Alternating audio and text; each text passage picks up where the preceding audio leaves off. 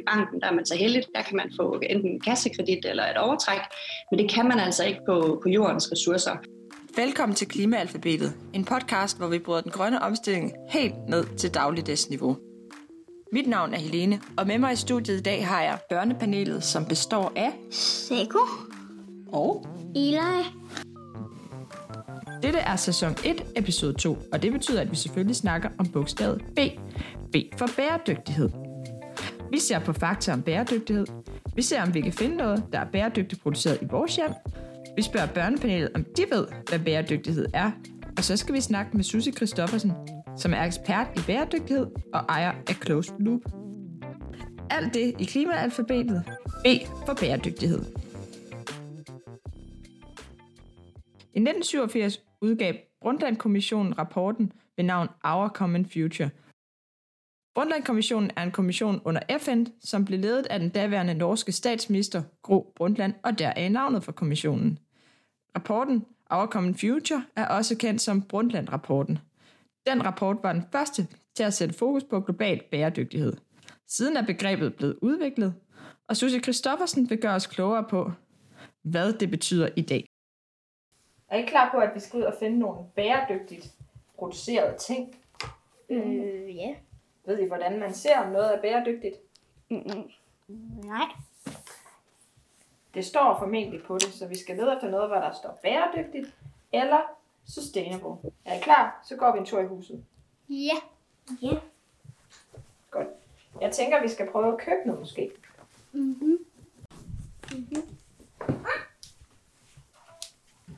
Ser vi heroppe i skabet, om der er noget. Ja. Bæredygtig, kan I se det? Hvad er det? Naturen i olie. Okay, hvad står der bag? Der står, at man kan spore, hvilken båd den er fanget fra, og hvilken kaptajn, og hvorhen den er fanget. Tidspunkt og metode. Okay. Har I noget inde på jeres værelser, som er bæredygtigt? Det ved vi ikke. Tror jeg i hvert fald ikke. Lad os lige hurtigt kigge. Er der noget her, der er bæredygtigt? Nej. Kig ind i skabene. Ja. Måske. Kan du se noget der? Hvad med noget af det tøj, I har fået i julegave? Det kan være, der er sådan nogle mærker på, hvor der står noget om, at det er bæredygtigt eller et eller andet. Vi prøver at kigge på det. Måske. Der er nogle af de her bøger. Nogle af bøgerne, ja. Måske. Ja. Der er den der på, faktisk FSC. Det er faktisk et mærke, som man bruger, når man har sørget for, at den måde, man tager papiret fra skovene på, det er bæredygtigt skovbrug. Så det er rigtigt. Nogle af de andre. Ja, den er også FSC. Så måske fordi de alle sammen er lavet på det samme sted. Det kan godt være. Se, der står her en mix papir fra ansvarlige kilder. Så nogle af dem. Alle tre. Og så har jeg et smykke, som er bæredygtigt produceret, fordi det er en nød, der vokser i junglen. Og den her nød, den bliver ved med at komme igen og igen. Så når man laver smykker af den, så er det bæredygtigt. Ved I, hvad bæredygtighed det er? Nej. Har I hørt om det før? Ja. Nej. Du har ikke hørt om det før, men Seko, du har hørt om bæredygtighed før. Hvad har du hørt? Og hvor har du hørt det måske? Det ved jeg faktisk ikke. Har du et gæt på, hvad det kunne være? Hvad har du hørt det i forbindelse med? Kan du huske det? Det kan jeg ikke. Okay, det er en svær størrelse, det der bæredygtighed. Og derfor skal vi have en ekspert med. Hvis du lige kan præsentere dig selv. Ja, mit navn er Susse Kristoffersen, og jeg er stifter af rådgivningsvirksomheden Closed Loop, hvor vi rådgiver mode- og tekstilbranchen omkring den bæredygtige omstilling og de forskellige udfordringer, der findes i det. Okay, hvad er det bæredygtighed, det er? Bæredygtighed er jo, hvis man kigger helt tilbage i Brundtland-rapporten fra 1987, så er det jo det her med at kunne bruge ressourcer i det omfang, som det kan nå, skabe sig selv igen, så den fremtidige generation også kan have ressourcer nok til at leve et liv, som vi gør. Ja, og hvorfor er det vigtigt, om noget er bæredygtigt så? Jamen, det er fordi ordet bæredygtighed i sig selv står jo for, at vi bliver ved med at have ressourcer nok til, at vi alle sammen kan leve. Altså, det svarer jo lidt til at have penge på bankkontoen, at vi ikke har et overtræk. Så hvis vi ligesom bruger flere penge, end vi har på bankkontoen, jamen så kan man jo i banken, der er man så heldig, der kan man få enten en kassekredit eller et overtræk. Men det kan man altså ikke på jordens ressourcer. Og det er det, vi gør lige nu. Altså, vi bruger simpelthen for mange ressourcer, så der er nogen, der har det rigtig, rigtig skidt i nogle steder i verden, fordi der simpelthen sker et overtræk. Så ordet bæredygtighed er koblet sammen med, at vi ligesom ikke laver det her overtræk, at vi simpelthen kun bruger det, vi har til rådighed. Nu nævnte du, at der er nogle steder, hvor de har det rigtig skidt, på grund af, at vi forbruger mere, end vi har egentlig. Hvad er det for nogle steder? Jamen for eksempel nogle steder, hvor vi bruger altså vand for eksempel til noget af vores bomuldsproduktion, som vi simpelthen dræner søer og vandområder, som man bruger til den her produktion, i stedet for at der skal være vand til at dyrke afgrøder, så lokalbefolkningen kan få mad. Det kan være lande for eksempel som Kina, hvor vi i en del år ikke har haft spildevandssystemer, sådan så vi bare udleder vand fra vores tekstilproduktion direkte ud i floder og have og åer, som gør, at både vandet selvfølgelig bliver forurenet, men også det omkringliggende jord også bliver forurenet, og det spreder sig jo. Det er jo altså det hele, alt er jo en cirkel af, at hvad vi gør, det rammer jo et andet sted også. Ja, hvordan ved man som forbruger, om noget det er bæredygtigt?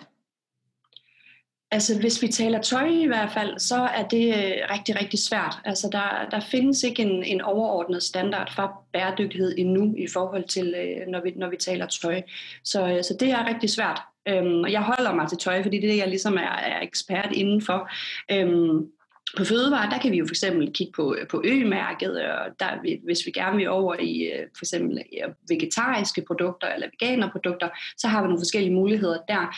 Men på tøj, der kan det være ekstremt svært at finde ud af, jamen, hvordan har den her t-shirt, hvordan har den belastet miljøet i forhold til den t-shirt, der ligger ved siden af? Altså, hvordan træffer jeg et bedre valg? Og det er, som det er i dag, rigtig, rigtig svært at finde ud af som forbruger. Der er forskellige certifikater, men det giver ikke det hele billede. Altså, det giver ikke nødvendigvis et billede af, jamen, hvor meget CO2 har det været, hvor meget træ har vi fældet for det her, hvordan har dyrene haft det, eller hvordan har menneskerne, der har arbejdet med det her, hvordan har de haft det? Så det er enormt komplekst. Så det faktisk handler om i dag, det er som forbruger, at vi skal simpelthen handle meget mindre. Vi skal simpelthen købe færre produkter, fordi lige nu, tilbage til det her med overtrækket, der bruger vi flere ressourcer, end vi har til rådighed. Så vi skal først og fremmest stoppe forbruget, og så købe bedre, når vi så endelig skal ud og købe noget. Og det kan så føre videre til, hvad er bedre, hvis det kan være svært at gennemskue, hvad der er bæredygtigt? Hvad er så et bedre valg?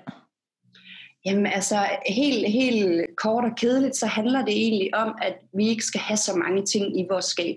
Altså, vi har ikke behov for 12 par forskellige jeans. Vi har ikke behov for 50 par sko, som vi nærmest aldrig nogensinde kommer til at bruge mere end en eller to gange.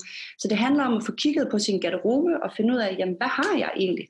Og hvis der så er et eller andet, man mangler, det kan være de her vinterstøvler, som gik i stykker sidste år, dem skal man simpelthen ud og investere i. Jamen, så sørg for, at man kan købe et produkt, som er god kvalitet, altså noget, som kan holde længe. Det handler om at kunne holde produkterne i live længst muligt, sådan så vi ikke netop skal ud og købe et nyt produkt næste år. Så man skal købe bedre i forhold til at kigge på, jamen, er det et materiale, som kan holde, er det en støvle, der kan pusses op for eksempel, eller kan den repareres? Altså er det et produkt, som jeg ligesom ville kunne have i minimum 5 år? Og det er noget, der passer til resten af min garderobe, sådan så jeg ikke skal til at have nye bukser, som så passer til de her bukser. Altså, så man skal tænke sig en lille smule om, men det handler egentlig bare om ligesom at tænke over, hvor længe kan det her holde, og det er noget, jeg ligesom vil blive ved med at bruge med det, jeg også har i min garderobe. Okay, det lyder fornuftigt. Hvad så med, nu har man jo børn også, mange har børn, og de vokser jo ud af tingene. Hvordan kan vi træffe et bæredygtigt valg i forhold til deres tøj? Altså der vil jeg helt klart sige, nu har jeg selv en datter på 1,5, og jeg køber rigtig, rigtig meget genbrug. Der er nogle fantastiske, altså blandt andet bruger jeg den app, der hedder Reshopper, altså den er virkelig fantastisk til børn. Der er så meget, altså flyverdragter, som de jo kun bruger en enkelt sæson. Der er altså ulddragter og så videre, som jo nærmest ikke er slidt, fordi de kun lige ligger nede i den i ganske kort måneder. Så der vil jeg helt klart anbefale på rigtig, rigtig mange ting, at man simpelthen køber genbrug, eller at man bytter, hvis man har en vennekreds, hvor børnene har nogenlunde samme alder. Altså at man så simpelthen bytter med hinanden. Det ved jeg, der er mange fra min mødregruppe, der for eksempel gør, så får de ligesom fra de tidligere generationer. Det er jo rigtig genialt. Altså lige præcis med de små, der er ikke nogen grund til at gå ud og købe nyt hele tiden. Men i forhold til det lidt bedre valg, hvis man skal ud og købe noget nyt til børn, der er der rigtig, rigtig mange, hvor du netop har certifikater på. Altså hvor du for eksempel har økologisk bomuld, eller hvor du har nogle omkring helt fri for skadelige kemikalier for eksempel og sådan noget. Så lige børnetøj, specielt fra 0 til 3 år, der er der noget mere mærkning og nogle flere certifikater at finde i forhold til netop med kemikalier og med økologi og med dyr. Men igen, så siger det ikke så meget omkring, jamen, hvordan har menneskerne haft det, eller hvordan har CO2-aftrykket for eksempel været. Så der kan man helt klart gøre sig den tjeneste og planeten, at man simpelthen køber brugt. Okay. Nu snakkede du om, at det kan være rigtig svært, det her med at finde ud af, om tøj har været bæredygtigt. Hvordan ser den helt optimale fremtid ud for bæredygtighed i tøjbranchen ifølge dig? Jamen, det er lidt en tobenet, eller faktisk en trebenet. Altså, fra politisk side, så vil jeg rigtig gerne have, at man finder en fælles ramme for, hvad er bæredygtighed. Altså, så vi simpelthen har et eller andet form for mærke på de produkter, som vi køber, så vi kan træffe et oplyst valg. Altså, så man forbruger kan gå ud og se, okay, det her, det får en, lad os sige, en A+-rating. Det er godt, det har jeg sparet vand, det har sparet CO2, det har ordnet arbejdsforhold, og der er heller ikke nogen dyr, der har lidt skade under det. Og så får det en samlet rating på de her forskellige parametre, så vi kan sammenligne alle mulige forskellige produkter. Det er den ene del, og det er jo enormt komplekst, så det er derfor, det stadigvæk er undervejs, selvom det har været på tegnebrættet rigtig længe. Så er der den her del med, at brandsene, altså alle dem, der ligesom laver tøj, at de skal til at lave nogle færre kollektioner, og så skal de bruge altså nogle bedre holdbare materialer, sådan så vi som forbrugere også kan bevare vores produkter længere. Og så er der så det her med, at forbrugeren så skal købe mindre. Men helt klart, hvis forbrugeren ligesom skal kunne finde ud af, hvad er det, jeg skal gå efter, hvis jeg skal ud og købe noget, så har man ligesom et oplyst grundlag at gøre det på. Ja, lige præcis. Nu snakker du om, at for forbrugerne, så for at være mere bæredygtige, så skal de købe mindre. Er der andet, vi selv kan gøre? Ja, altså vi skal jo lidt tilbage til dyderne, som vores bedsteforældre, de gjorde. Altså det her med at reparere eller selv, jamen gøre en nederdel kortere, hvis man synes, at nu passer længden ikke lige. Altså vi skal have lidt mere stolthed i de produkter, vi har investeret i. Altså tidligere, der kostede ting jo også meget mere i dag. Du kan jo få en jakke nærmest til 2,99 i en eller anden frygtelig kvalitet, som holder måske x antal måneder. Hvor tidligere så investerede du jo i en jakke, og så sørgede du for, at den blev repareret, eller du skiftede knapperne på den. Altså i dag, der gider man ikke, man køber bare noget nyt. Så vi skal lidt tilbage til det her med at have stolthed i de ting, vi køber, måske betale lidt mere for dem, og så få skiftet knapperne. Eller hvis man ikke synes, skulderkloderne lige passer på den her fantastiske jakke, man har fundet, jamen så gå til en skrædder med den og få ordnet den. Men sørg for at holde produktet i live så længe som overhovedet muligt, så vi ikke skal bruge nye ressourcer. Så helt klart noget med, at vi ligesom også selv lærer at skifte en knap, eller gå ned til skrædderen og få skiftet lynlåsen for eksempel. Det kan være noget af det. Okay, ja, det er jo rimelig gode råd. Er der andet, du sådan tænker, der kan være vigtigt for folk at vide om bæredygtighed, hvis man tænker, jeg forstår det ikke, det er virkelig svært? Ja, altså, og det er det også, og det bliver enormt komplekst, så det er rigtig, rigtig svært at rådgive omkring, men det der med at stille spørgsmål, altså specielt den unge generation er jo ret nysgerrig, så de begynder også at stille spørgsmål til brandsene, jamen, hvor vores tøj er produceret hen, hvad bliver der betalt? Så man må godt stille lidt spørgsmål inde i butikken, altså på de her forskellige parametre, sådan noget med arbejdsforhold, med kemikalier, og i forhold til dyr, altså har der været dyr i den her proces, har de haft nogle ordentlige levevilkår, og de er blevet slagtet ansvarligt for eksempel. Så man må godt begynde at stille lidt spørgsmål, og det er komplekst, men det synes jeg sagtens man må, og så kan man undersøge undersøge det lidt, hvis man har lyst. Der begynder også at findes nogle apps, som rater brands i forhold til CSR og bæredygtighed. Det kan man også begynde at undersøge. Og ellers så kan man spørge, jamen, altså, skrive til kundeservice, og så undersøger de det for dig. Så det synes jeg begynder at stille lidt spørgsmål. Super. Nu sagde du lige CSR. Kan du lige hurtigt sige, hvad det betyder?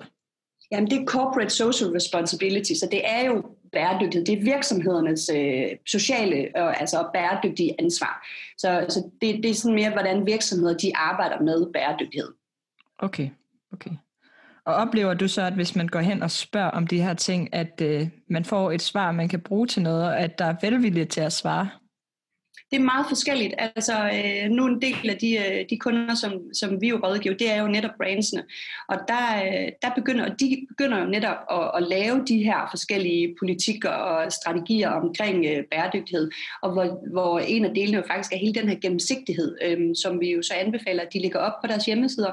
Så mange brands, de er nu begyndt at have deres bæredygtighedspolitik liggende på hjemmesiderne, sådan så man kan gå ind og læse, hvad er jeres holdning til menneskerettigheder, hvad er jeres holdning til dyreværn, hvad er jeres holdning til miljøet, og hvad er jeres holdning til alle de her kollektioner. Og det kan man som forbruger også gå ind og kigge på. Så det synes jeg faktisk, der er flere og flere, der begynder ligesom også at være villige til. Nogle gange kan det mangle lidt at komme helt ud til butikkerne, så salgspersonalet i butikken også har samme, oplysninger at kunne give videre. Så vi ligesom skal have nogle flere led med på informationsniveauet. Ja, og nu siger du, at forbrugerne også selv skal stille spørgsmål. Nu er det ikke så meget forbrugerne, du arbejder med, men du arbejder jo med brands. Oplever de, at forbrugerne stiller større krav nu, end de har gjort tidligere? Det svinger lidt. Dem, der stiller spørgsmål, de få, der stiller spørgsmål, de er meget sådan vidensbegærlige, de vil gerne vide rigtig meget omkring det. Men der er ikke sådan, at alle begynder at stille spørgsmål. Ved børnetøj, der er klart en større efterspørgsel på viden, og at ting ligesom er foregået ordentligt. I sådan mere mode, der er den ikke helt lige så stor, men den unge generation er altså begyndt at være mere bevidst, specielt i forhold til det her med, hvordan har menneskerne haft det, dem der har arbejdet med tøjet. Okay, og det er jo så også dit råd til forbrugerne, spørg mere. Ja, helt sikkert. Og jeg ved godt, det kan være svært at spørge, hvis man ikke rigtig ved, hvad det er, man skal spørge om.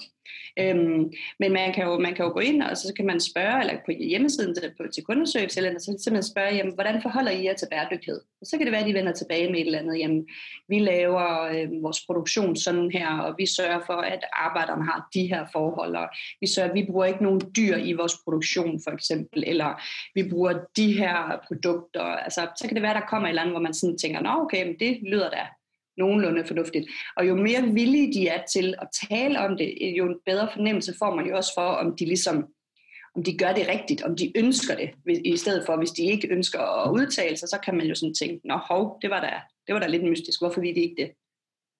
Ja, helt sikkert. Jamen, jeg tror egentlig, at du har forklaret rigtig godt, hvad bæredygtighed er, så vi kan forstå det. Ja. Og så det vil jeg egentlig gerne sige tak for din tid. Jamen selv tak. Tak fordi du lyttede med i B for bæredygtighed. Næste gang skal vi tale om bogstavet C. C for CO2. Lyt med. Husk at subscribe til vores kanal, så du er klar til næste afsnit. Hvis du gerne vil have mere af det, vi laver, kan du følge os på Instagram, Facebook eller LinkedIn under navnet Klimaven. Der ligger links til vores forskellige kanaler i beskrivelsen til den her episode.